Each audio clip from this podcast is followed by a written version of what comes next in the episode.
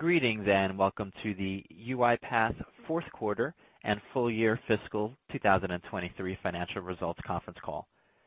At this time, all participants are in a listen-only mode. A question and answer session will follow the formal presentation. If anyone should require operator assistance during the conference, please press star zero on your telephone keypad. Please note this conference is being recorded. I would now like to turn the conference over to your host, Kelsey Turcotte, Senior Vice President of Investor Relations for UiPath. Kelsey, you may begin. Good afternoon, and thank you for joining us today to review UiPath's fourth quarter and full year fiscal 2023 financial results, which we announced in our earnings press release issued after the close of the market today. On the call with me are Daniel Dines, UiPath's co-founder and co-chief executive officer, Rob Enslin, co-chief executive officer, and Ashim Gupta, chief financial officer. Rob will start the discussion and then turn the call over to Daniel. After that, Ashim will review our results and provide guidance. Then we will open the call for questions. Our earnings press release and financial supplemental materials are posted on the UiPath Investor Relations website, ir.uipath.com. These materials include GAAP to non-GAAP reconciliations. We will be discussing non-GAAP metrics on today's call. This afternoon's call includes forward-looking statements about our ability to drive growth and operational efficiency and our financial guidance for the fiscal first quarter and full year 2024. Actual results may differ materially from those expressed in the forward-looking statements due to many factors, and therefore, investors should not place undue reliance on these statements. For a discussion of the material risks and uncertainties that could affect our actual results, please refer to our annual report on Form 10-K for the year ended January 31st, 2022, and other reports filed with the SEC, including our annual report on Form 10-K for the period ended January 31st, 2023, to be filed with the SEC. Forward-looking statements made on this call reflect our views as of today. We undertake no obligation to update them. I would like to highlight that this webcast is being accompanied by slides. We will post the slides and a copy of our prepared comments to our investor relations website immediately following the conclusion of this call. Now I'd like to hand the call over to Rob. Thank you, Kelsey, and good afternoon, everyone. Thank you for joining us. We ended the year with a very strong fourth quarter, reflecting the progress we have made on our strategic initiatives and the strength of our AI-powered business automation platform. I'd like to thank the UiPath team and our partners for their hard work and focus throughout the year, as well as our customers for placing their trust in us. Ensuring customer success every day is the foundation of our future. ARR ended the year at $1.2 billion, driven by net new ARR of $94 million. Excluding the FX headwind of $38 million, total ARR grew 34% year-over-year. Fourth quarter revenue was $309 million. Total revenue for the fiscal year was $1.1 billion. Excluding the full year FX headwind of $71 million, fiscal year revenue grew 27% year-over-year. On the bottom line, a record fourth quarter non-GAAP operating margin of 22% drove full year 2023 non-GAAP operating margin to 6%. We believe the strong finish to the year accelerates our path to profitability and serves as the baseline for our fiscal year 2024 non-GAAP operating margin outlook of 9.5% and approximately 350 basis points expansion year-over-year. Executing a restructuring, driving efficiencies, and streamlining our organization has increased our focus, enhanced business agility, and leaves us well-positioned to continue to expand our market share and leadership in automation.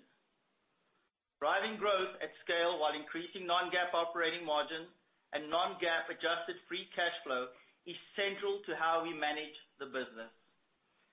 Our automation platform changes how organizations operate, innovate, and grow, enabling our customers to quickly see a meaningful return on investment.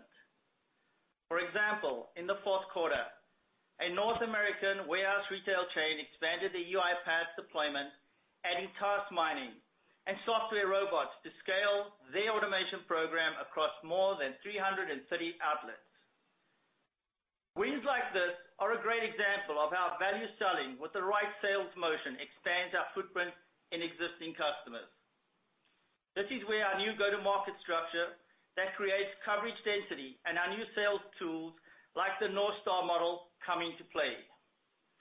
Northstar is designed to help the team better articulate the tangible results our automation platform delivers, particularly to the C-suite, driving organizational focus around automation and firmly establishing UiPath as a strategic part of a customer's digital transformation journey. Northstar also helps the team expand deals. During the fourth quarter, we closed a record number of deals over $1 million, increasing our cohort of customers with $1 million or more in ARR to 229. Customers with 100,000 or more in ARR increased to 1,785. The fourth quarter was a good backdrop for our February sales kickoff, where we trained the team on the full platform and a variety of new tools to build intimacy with customers, sell outcomes, drive new logos, increase expansion, and build scale through partners. Looking ahead to 2024, the team is ready to go. Our enterprise and corporate segmentation models have been rolled out, and accounts are assigned throughout the organization. We also continue to leverage insights gleaned from our customers with a vertical sales motion. For example, in financial services, following a successful deployment at TD Securities, TD is now expanding automation across several lines of the business at the bank to deliver improved client experiences, productivity, and efficiencies. And in healthcare, Quest Diagnostics selected document understanding over other document processing competitors because of our high level of accuracy with both structured and unstructured data to help them analyze and process millions of documents. To support our vertical strategy, we have introduced solution accelerators, which serve as templates to guide customers through deployments for common use cases. We have 10 solution accelerators available in our marketplace, with initial offerings focused on finance, healthcare, and IT, and we plan to add additional verticals. BuildRight, a medical billing and operations company, is implementing 2 solution accelerators to automate the processing of healthcare-related data into administrative systems, expecting to save over 40,000 hours annually. Partners also benefit from the changes and investments we are making in our go-to-market resources. This includes global systems integrators as well as more regionalized partners, which not only expand our reach and scale, but are instrumental in helping customers build and execute a robust automation program. For example, E&Y is helping the state of North Carolina incorporate document understanding and expand the automation program from COVID-driven use cases to back-office automations across the enterprise.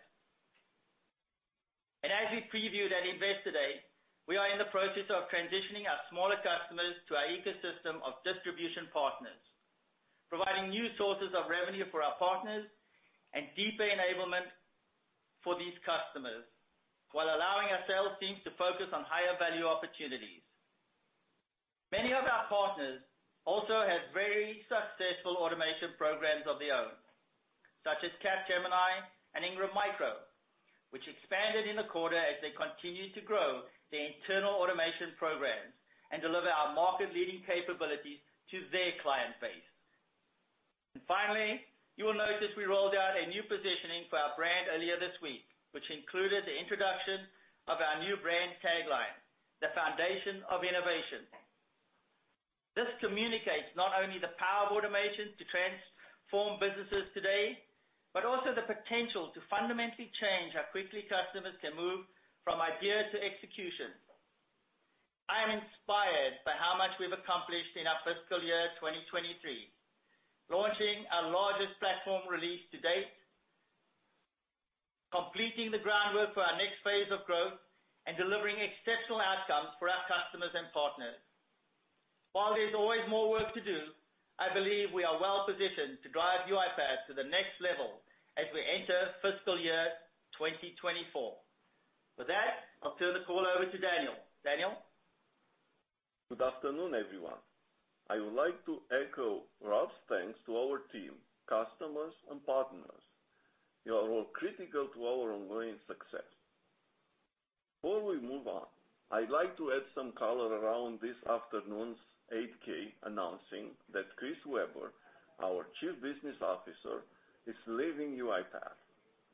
This will remain with us through a transition period that ends on April 30th, the last day of our first quarter.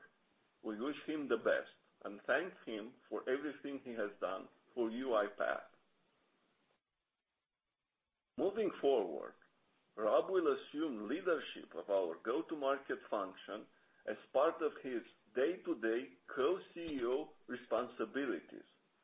As many of you know, Rob has over 30 years of sales experience at both Google Cloud and SAP, where he built a strong track record of growing sales organizations at scale. At the same time, our co-CEO structure has freed me up to spend much more time with our research and development team, which is where my passion lies. We have a market-leading platform, and our talent is a major competitive differentiator for us that will continue to strengthen our position in the market. I'm really excited to once again assume day-to-day leadership of the R&D team.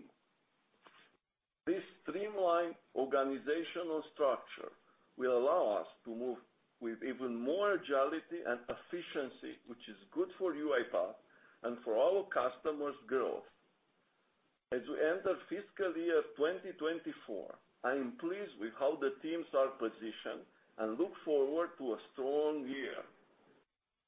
Turning to the business highlights, I am gratified by our recent placement as a leader in the Forrester Wave Robotic Process Automation report that was published in February. Among other things, the report states that we have evolved from an RPA pure play into what we refer to as a business automation platform. It also notes that we have added capabilities such as process mining, intelligent document processing, API integration, and low-code app development to our product, thereby turning it into an automation platform.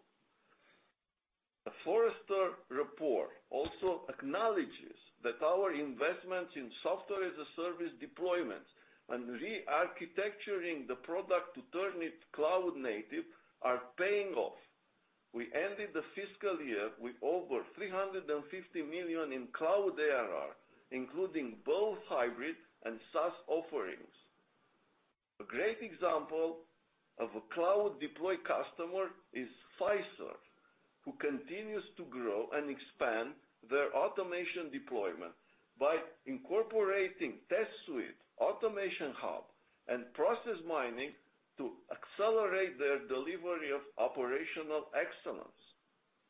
We recently released new functionality in TestSuite to make it easier to migrate assets from legacy solutions to UiPath, to provide tighter collaboration for application lifecycle management and testing tools.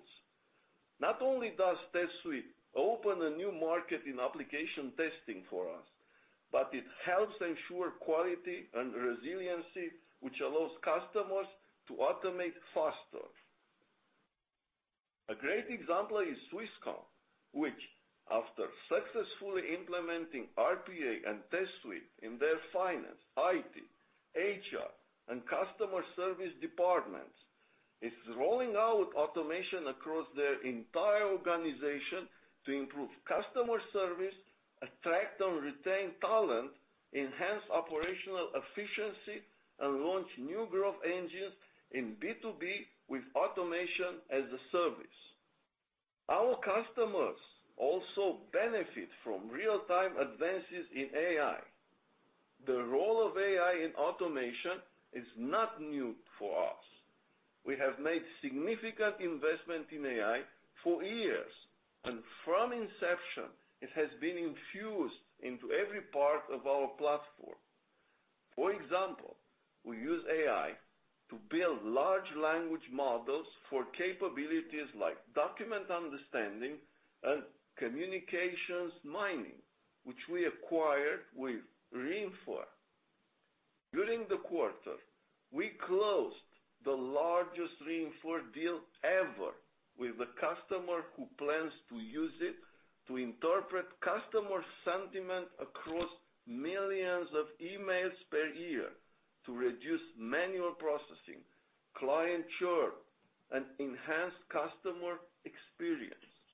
Coming later this year, Clipboard AI shows what AI can do for knowledge workers in their day-to-day roles by leveraging large language models and understanding the structures of content. Clipboard AI intelligently transfers data between documents, spreadsheets, and apps, eliminating the need for repetitive copy and paste. We plan to share more on this and other AI innovations at our AI Summit later this month. We have always had an open platform and believe that the power of automation is best unlocked when you can work with every application and business system, including our ongoing relationship with OpenAI. Later this quarter, we plan to release a preview of our GPT connector that will allow users of our low-code development tools to easily utilize GPT to generate content in automations. There are countless use cases where customers can benefit from software robots that are able to write content and generate responses. Our vision is to arrive at a place where anyone can train and use AI to make their work easier and more productive. Looking ahead, the automation market presents a massive opportunity, and we remain focused on building a generational business that drives shareholder value through growth at scale, margin expansion, and meaningful, positive, non-GAAP adjusted free cash flow. With that, I will turn it over to Ashim. Thank you, Daniel, and good afternoon, everyone. Unless otherwise indicated, I will be discussing results on a non-GAAP basis, and all growth rates are year over year. I also want to note that since we price and sell in local currency, FX continues to be a headwind to our results. The tangible value automation creates is resonating with customers, particularly in a constrained environment. And while we expect ongoing macroeconomic variability and FX headwinds, we enter fiscal year 2024 positioned to execute. Turning to the fourth quarter, ARR totaled $1.2 billion, an increase of 30%, driven by fourth quarter net new ARR of $94 million. Full year net new ARR totaled $279 million. Excluding the FX headwind of $15 million, fourth quarter net new ARR totaled $109 million. For total ARR, excluding the FX headwind of approximately $38 million, total ARR grew 34%. We ended the fourth quarter with approximately 10,800 total customers, including new logos like the Dana-Farley Cancer Institute, Zoetis, Daimler, and the Bank of Maharashtra. Moving on, our dollar-based net retention rate for the quarter was 123%. Normalizing for FX and excluding the impact of Russian sanctions, our dollar-based net retention rate was 129%. Dollar-based gross retention of 97% continues to be best in class. Revenue grew to $309 million. Normalizing for the FX headwind of approximately $14 million, revenue grew 12%. For the full fiscal year, we reported revenue of $1.1 billion, an increase of 19% year over year. Normalizing for the year-over-year FX headwind of approximately $71 million, full fiscal year revenue grew 27%. Remaining performance obligations increased to $894 million. Normalizing for the FX headwind of approximately $18 million, RPO grew 34%. Current RPO increased to $562.5 million. Fourth quarter total gross margin was 87%, reflecting ongoing investments in support and cloud infrastructure as we scale the business. Software gross margin was 93%. Fourth quarter operating expenses were $199.5 million. We ended the year with 3,833 total employees. GAAP operating loss of $45 million included $99 million of stock-based compensation. Full-year GAAP operating loss was $348 million, including $370 million of stock-based compensation. Non-GAAP operating income was $69 million, resulting in a record fourth quarter operating margin of 22%. Full-year non-GAAP operating income was $65 million, or a 6% operating margin. As Rob said, our results reflect the positive impact of our restructuring efforts, combined with a continued focus on discretionary cost management and resource allocation that prioritizes higher return initiatives. Fourth quarter non-GAAP adjusted free cash flow was $101 million, and for the full fiscal year, non-GAAP adjusted free cash flow was neutral, in line with our stated objective. We have a very strong balance sheet, which is an important asset in the current operating environment, with $1.8 billion in cash, cash equivalents, and marketable securities, and no debt. Now, let me turn to guidance. For fiscal year 2024, we have maintained the top-line growth rates we committed to at Investor Day and included a nominal increase as the dollar has weakened since late September.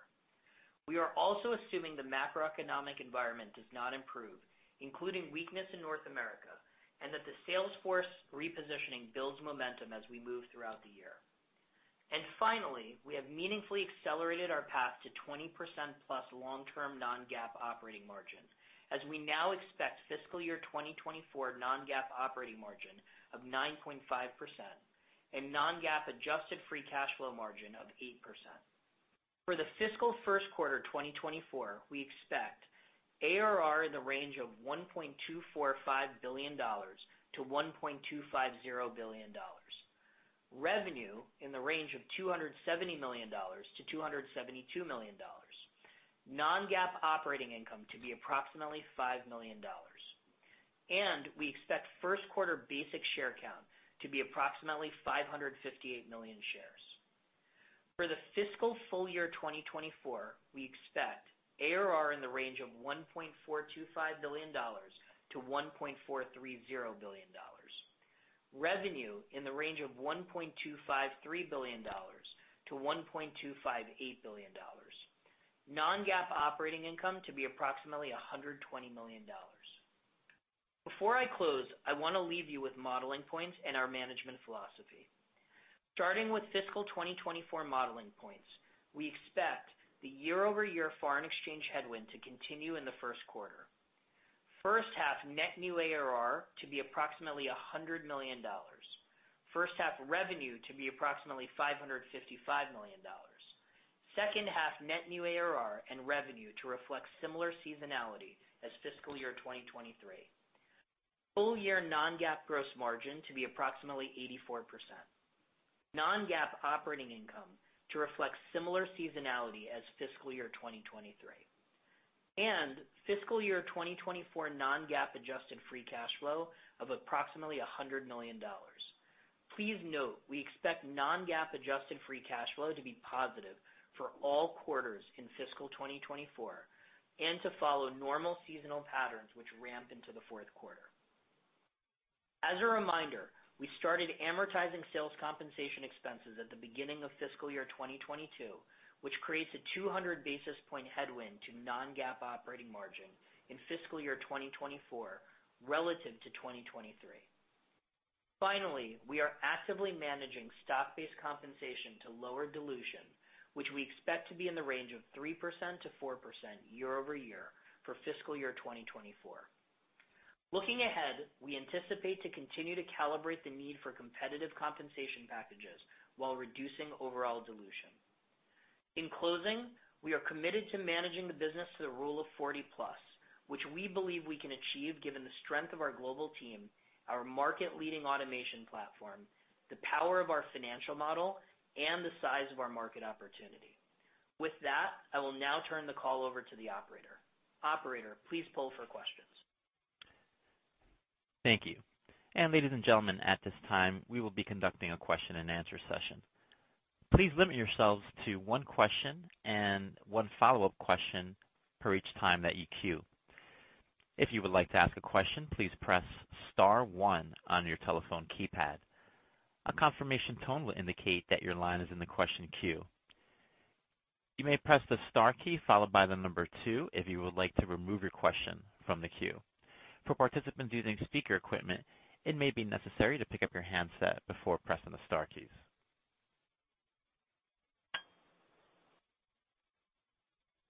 Our first question comes from Raimo Lenschow with Barclays. Please state your question. Hey, thank you. Congrats. That was a very strong finish. My question was, like, the last few weeks, we had a lot of news flow and news items around the advancement in AI with ChatGPT, et cetera.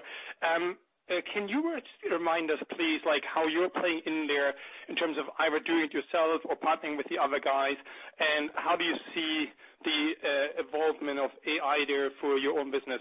And then I had one follow-up. Thank you. Hey, Raimo, this is Daniel.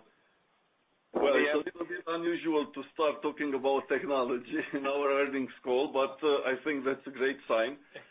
I'm actually very excited on the progress that is happening on the field. And as you know, we are heavy users of AI, and we have a really solid research and development arm around AI for the past 5 years. We have kind of the best AI in the world when it comes to computer vision to understand application screens. And with this new advance in generative AI, I think the best platform will be the most favored. Because generative AI, it's basically a creator tool. So in our case, this is going to accelerate the adoption of our platform. It's going to help democratize the access to creating automations. And if you feel in the same time, why you are not using the best tool out there when you can have the AI to drive faster adoption? So I think this combination between AI and the platform that is capable of fulfilling what AI commands, it's a great combination. And we are looking forward to continue to infuse generative AI across our platform.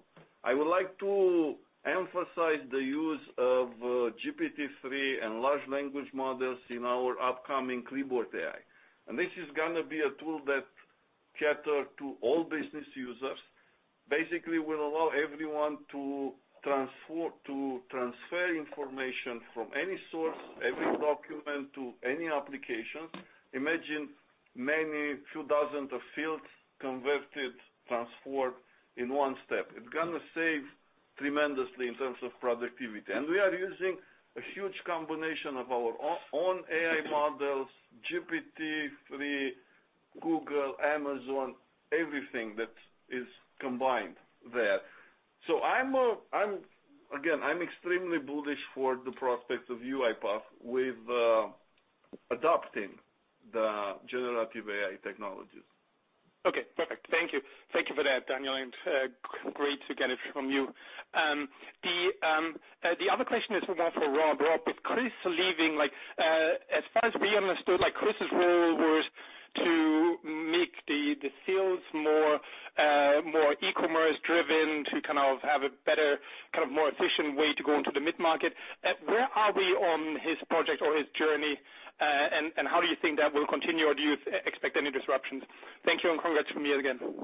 Yeah, Raimo, thank you. Great question. Look, first, we want to thank Chris for all the efforts he put into it. He's done a great job with the team. Remember, we were very aligned from the very beginning. on our plan with the go-to-market organization, both Daniel, myself, and Chris, and we are well on our way with that transformation. So I would say there's going to be minimum disruption to the field. We feel really good about the execution. The team's really positive about the progress we've made from Investor Day and where we continue to make, and we're well set up for the future. Plus, you know, we've brought in a significantly strong leadership team, and with them reporting to me, we'll feel like we can actually execute even faster, get closer to customers, and deliver even more value to our customer base. Yeah, Raimo, I would like to add that having Rob here, and Rob is known to everyone that he is one of the best go-to-market leader on this planet. Having the opportunity to have Rob leading directly go-to-market as part of his day-to-day responsibilities, it's actually a great news for us. I think we continue to streamline this company. I think this is the right size of the company right now, and we are really poised to more efficiency and to even accelerate our growth profile. Thank you. And our next question comes from Keith Weiss with Morgan Stanley. Please state your question. Great. Thank you. This is Dion for Keith. I want to ask on your Q1 guide. I mean, it looks really healthy entering the year. And so I was curious, since we already have mid-March now, is there any color you can sort of provide on what you're seeing a few weeks into the quarter here? How is the demand environment shaping up, and how are you executing out there? So, Dion, thanks for the question.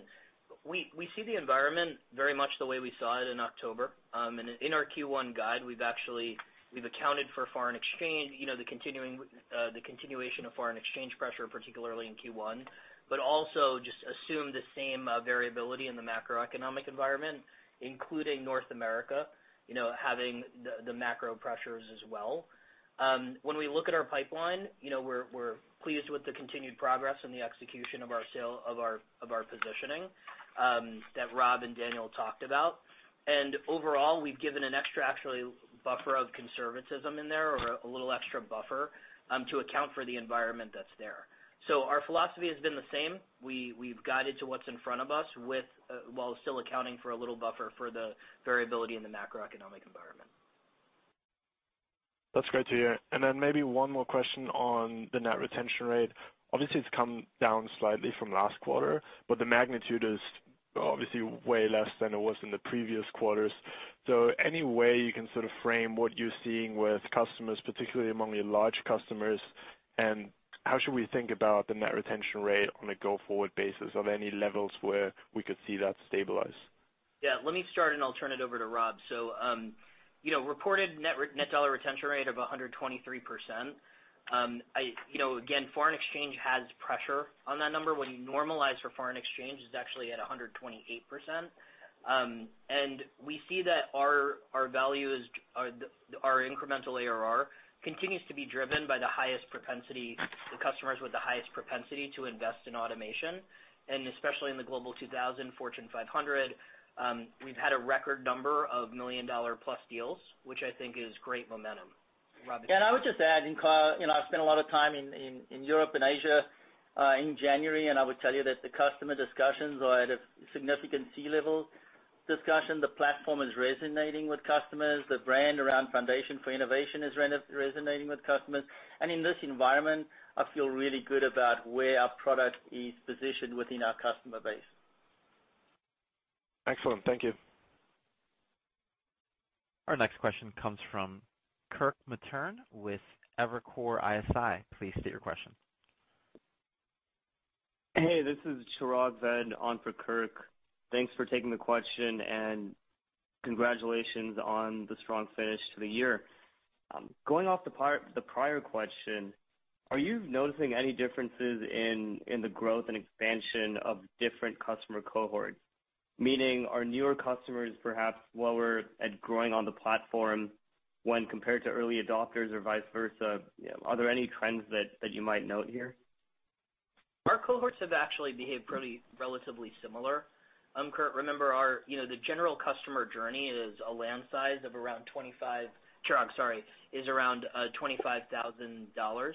And from there, we see customers expand their use cases similarly and kind of move up that curve very well. The older the customers, that's where you see, the seven-digit, and the million-dollar-plus deals kind of move as they have more confidence internally about their ability to scale automation, and the culture moves in that direction. Our platform also continues to help that. I think the addition, the continued maturation of process mining, task mining, broadening with the Reinforce acquisition, our platform adds more value, and so we do see more customers interested in more parts of our platform that is helping at every stage. Yeah, and I would just add to that, we talk about growth products, but if you look at document understanding and the Reinforce product communication mining, we're seeing really good results with customers as they expand into those products. TestSuite has had a big impact. And I would also just say that in an environment we're operating in right now, many of the larger customers are into what I call a stack consolidation, and our platform fits nicely into that process as customers continue to find ways to innovate, from the existing environment. So this is all good for our platform. Got it. And maybe if I could just sneak one more in here. Ashim, can you talk to the factors that are driving operating leverage expansion within your business and the stronger than expected margin guide that's making you confident in looking ahead?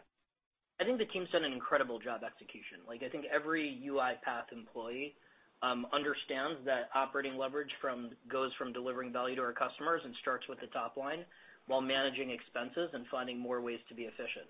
What I think we're really proud about in fiscal 2023 is our ability to execute and streamline the organization in tough environments. I think we've done that. We continue to show that as Daniel talked about in terms of streamlining the organization. Across the board, I think the magic formula is you stay consistent on growth and you manage your cost. Operating leverage actually is just a natural result from that.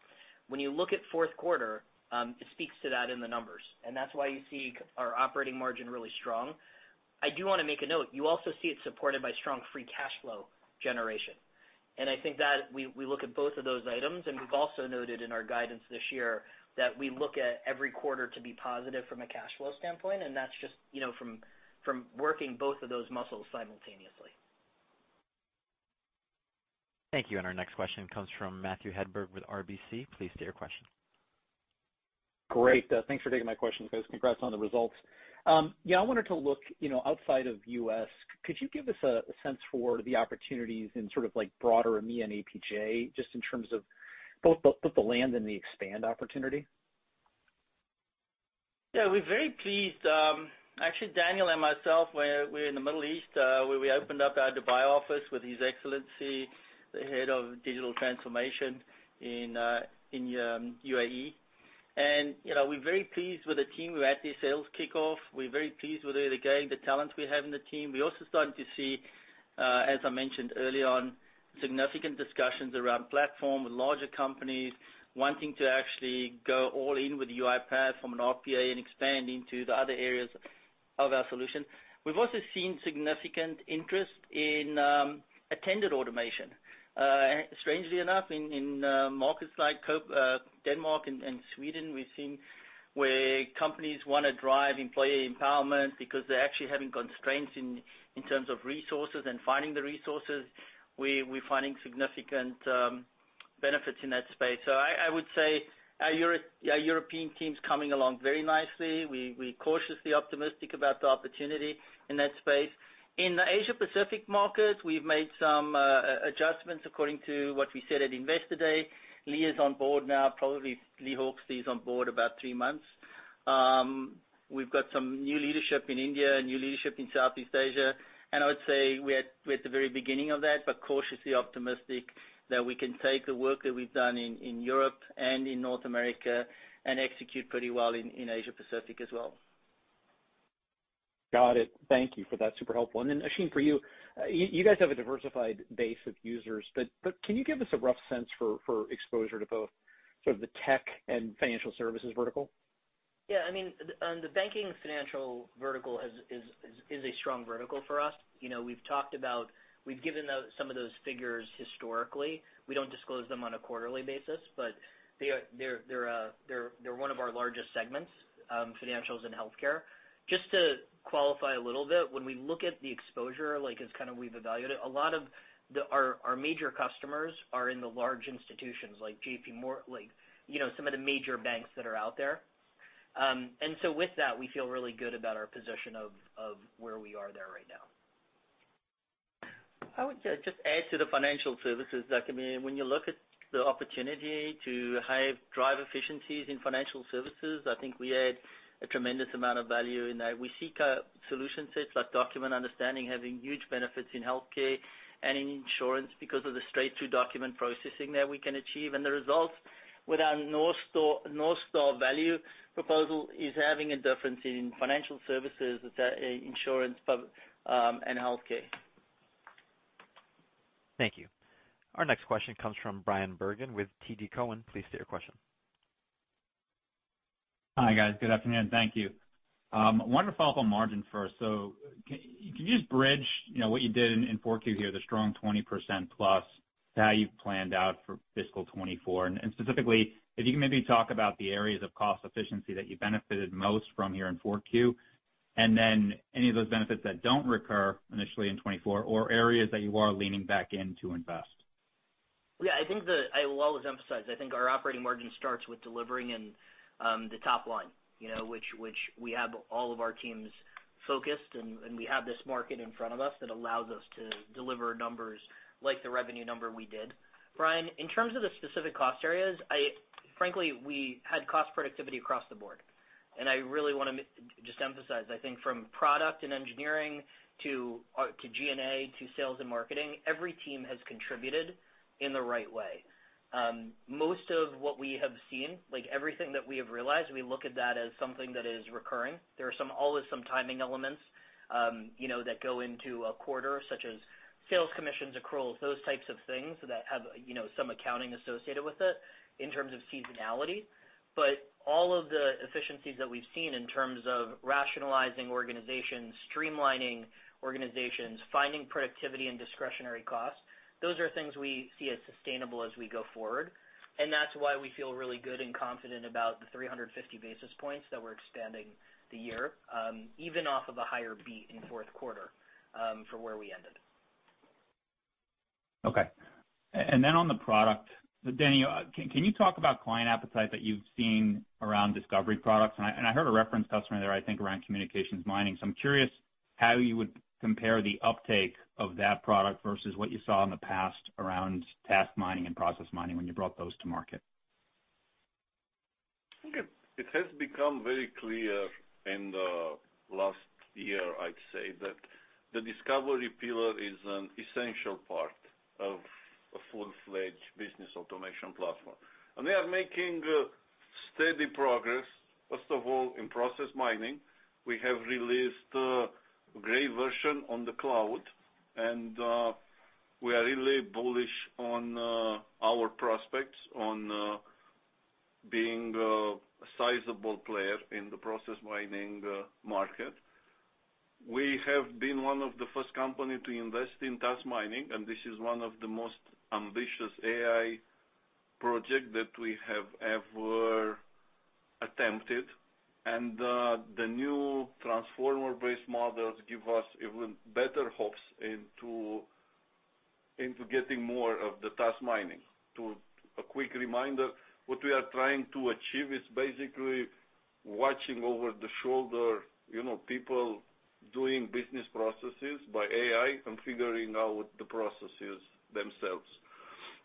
And communication mining, it's our latest addition to the platform by acquiring Reinforce. It's a large language model based on transformers. We are seeing great traction, especially with some of our large customers, especially banking customers that use our communication mining technology to classify millions of emails and taking action based on the emails. So again, this This shows the power of an integrated platform. You discover, and then you automate, and ultimately you operate. To me, it's a great point that our bet 3-4 years ago on this platform is becoming successful today. Thank you. And our next question comes from Michael Turrin with Wells Fargo Securities. Please state your question. Hey, great. Thanks for taking the question. Much appreciated. In terms of just the growth guide, Ashim, we can appreciate that there have been a lot of improvements that you've put in place. You're guiding for 10% up to 18% for the full year on the top line. Can you just maybe level set how much of the growth improvement comes from some of the go-to-market and product changes we've been talking about since the Investor Day versus the math of lapping some of the headwinds you've experienced, and just how to think through the progression there? Yeah, so maybe just if I start, I think we finished fiscal year 23 at 19% revenue growth, and we encountered, a significant FX headwind in 2023, so that helps to level off, Michael. So adjusted for that, actually, we feel like it was a good growth, a good delivery in 2023. That being said, when we look at our guidance philosophy, we talked about 18% at Investor Day. We accounted for the weakening, dollar within our guidance. We adjusted and put an additional buffer for the macroeconomic volatility or variability that we see in front of us, and then we accounted for the repositioning and the execution timeline that Rob has outlined. So when you take that all together, we feel good about our guidance in 2024.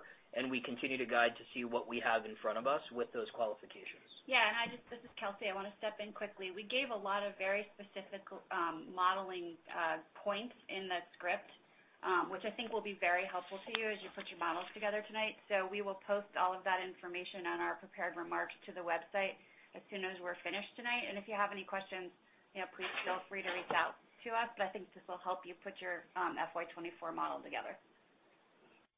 That's very helpful. Just a quick follow-up on margin. I mean, obviously the Q4 margin results are strong and stand out. The expansion targets for the year are in line with the targets that were presented at the Investor Day. Still strong expansion, but with the second round of cost reductions that went into place in November, were those something that was contemplated alongside the Investor Day targets, or can you just help us understand if there are areas of reinvestment on the product side or other things that you're also contemplating that keep the range in a similar state even with the second reductions? Yeah, I think net we look at keeping our workforce relatively stable. We don't see any major investments or major decreases at this time, and so overall I think we've factored our actions from last year into this year. Now, are there areas that we invest in? Yes, and that's why we continue to look for opportunities to streamline, the organization. And every UiPath employee continues to look for areas of efficiency together, particularly in our discretionary spend. So that's kind of how we've looked at it. I would say all of our actions have been baked in. We will invest in the areas needed to execute and to continue to take advantage of the market, opportunity that we see in front of us. But we feel like we can relatively fund that to keep the size of the organization relatively similar. Thank you. And our next question comes from Mark Murphy with J.P. Morgan. Please state your question. Hey, guys. Thanks for taking the question. This is Artie Wu on for Mark Murphy. Congrats on the quarter. Just wanted to call out, in the past 6 to 9 months, both for UiPath and a lot of other vendors, we've heard that customers are really slowing down and trying to pick the right tools and then going all in on them. And you guys have been focusing on the post-sales motion. So some of the success we're seeing clearly in your results just from those changes you guys have made to the sales. Yeah, I mean, I think we laid out very clearly that at Investor Day where we were going, what we were going to do around pricing, packaging, the segmentation of the organization, the execution around the growth products, and delivering on the platform and we feel like we've executed really, really well around that. With the environment, part of the question, Audie, is if the environment hasn't changed, we kind of were cautious about the environment. We've continued to focus on driving the forecasting at the right approach, making certain that our investments are focused on the right level, that we're actually connecting to the C-level customers, and that we're actually part of their budgeting cycle. And that's what we focused on, and I think that's paying dividends. But I'd also just say as well, when we launched 2310, which was the technology platform, that allowed us to be competitive in the discovery area, and we absolutely are starting to see some, real traction with TestSuite and document understanding and the Reinforce product in the marketplace. I would say that our customers are looking for an automation platform, is what I've said from the very beginning. Automation is an important aspect to every customer's journey, and if you want to move with speed and agility, you need automation, and we feel like we are clearly the leader in the automation platform space. Great, thanks for the answer there. And then just alternately on the in terms of contract renewals, any patterns to call out there, any trends we should watch for as we go through fiscal 24? I don't see any. We feel like we're on top of contract renewals. We don't see any significant changes in the contract renewals. Our customers, we continue to focus on expansion as well as a key aspect for customers that are existing customers, and we'll continue to drive expansion. We think we have significant upside in the existing customer base as well. Thank you. And ladies and gentlemen, in order to get in as many questions as we can, please limit yourself to one question for each time that you queue up for a question. Thank you. Our next question comes from Brad Sills with Bank of America Securities. Please go ahead. Oh, wonderful. Thank you. I wanted to ask if you could provide an update as to which of those solutions that you're selling into under the new go-to-market are you seeing success? Obviously, some big changes to more solution-selling approach. Would love to get any color as to, which verticals or solutions are you starting to see success with? Which ones should we see as more up and coming? Thank you. Yeah. Hi, Brad. Good question. Document understanding, as we mentioned it earlier, document understanding, we're seeing significant traction in document understanding. The value proposition around it is very clear. It's almost crystal clear in terms of the value customers can receive. Our straight-through processing is really high. And so when you have customers that have significant invoice or payment systems or claims payment systems, we see significant value in that. Our TestSuite, we're seeing value in that. That's actually very unique in an automation space. There's nobody that connects testing with automation, so that's significant. And then, companies like E&Y where they've used a process mining solution with the audit practice, and we're seeing process in that.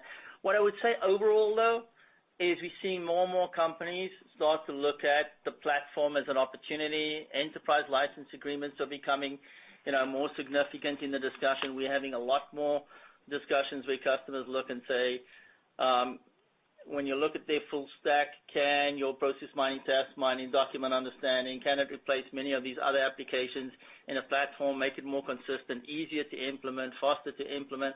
And then on top of that, I would say our solution accelerators are actually starting to have an impact as well as we help customers achieve their automation results much faster. Thank you. Next question comes from Terry Tillman with Truist Securities. Please state your question. Yeah, thanks. I will keep it to one question, but I can't help myself. I really do appreciate, Ashim, all the color on the first half and second half. Hopefully our model won't be so out of whack going forward then. It's very helpful. I guess, Rob, for you, the question I would have is, you've got a lot on your plate in terms of the go-to-market efforts, and now you're kind of taking the role as chief business officer as well, so you got a ton on your plate. But what about partners? I know at the low end, partners are important to, like, kind of take over first-line customer kind of engagement, but these global SIs or the regional boutiques or the ISVs, it seems like with some of these products like document understanding, I mean, you have a really good opportunity to really partner together and drive a lot of incremental revenue. So what are you doing, or what are some guideposts on partner side of this go-to-market transformation you're working on? Thank you. Yeah, good question.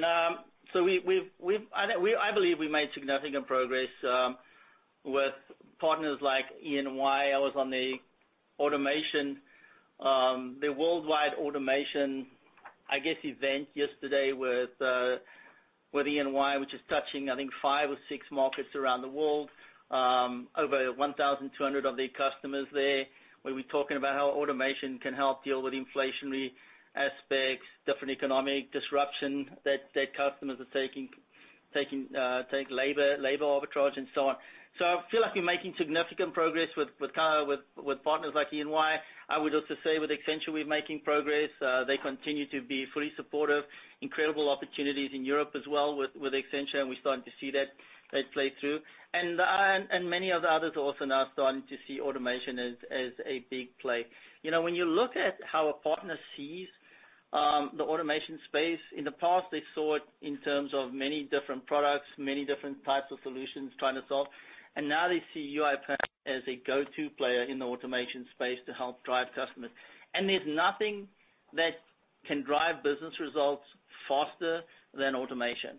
You can get it often, and you can get it on top of many other solutions, so it's non-disruptive in many ways.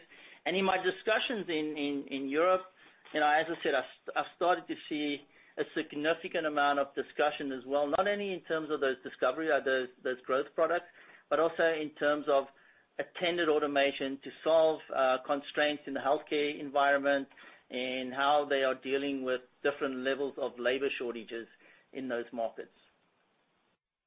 Thank you. Our next question comes from Michael Turits with KeyBanc. Please state your question. Hey, this is Billy on for Michael. Just wanted to ask how you're thinking about new versus expansion going into next year. Thank you. Yeah, we've kind of, I would just assume the same split that we've historically had, which is the 70-30 split for, you know, our net new ARR. That's the assumption I think we continue to have, and it's been fairly consistent. Yeah, I would just add to that. You know, there was a question earlier around e-commerce and distribution. We are distribution partners. I should have answered this. Our distribution partners are actually investing more in markets, and they're actually starting to see bigger upside opportunities in that space, so we feel positive about the acquisition of customers as well. And remember, we always said that we were going to focus on creating a highly efficient density model as well, which fits the customers that want to expand into the platform area and with our new growth products as well. Thank you. Next question comes from Scott Berg with Needham. Please state your question. Hi, everyone. I'll certainly echo congrats on the strong quarter. I guess the one question I'm going to ask is on the solution accelerators, now that they've been in the market for a little while. What's the ARR trends on those like relative to maybe how you sold the platform historically? Just didn't know if you've seen any changes either up or down, you know, in terms of how you're able to land with those versus landing without them. Thanks. Yeah, so good. You know, so Scott, on that, I would say we now I think between 10 and 16 solution accelerators are in the market. We've seen significant uptake on them, on the marketplace. Sorry, and we're seeing significant uptake on the solution accelerators. And we, as I said, you know, very early on, we've continued to bring them out at the speed at which customers are using them. They are driving the bigger opportunities that we're working on. We don't actually charge for solution accelerators, but we're definitely seeing that they are benefiting us as we help customers drive enterprise license agreements, how they want to use it, and the speed at which we can accelerate them. So they're certainly helping the sales cycle and helping customers get faster return to value. Thank you. And ladies and gentlemen, we have reached the end of the question and answer session. I will now turn the call over to management for closing remarks. Yeah, this is Robert here. I just want to thank everybody. Appreciate your time, and I really look forward to spending time with many of you over the next couple of weeks, from Daniel, myself, and Ashim, and Kelsey. Thank you, everybody. Thank you. This concludes today's conference. All parties may disconnect. Have a great day.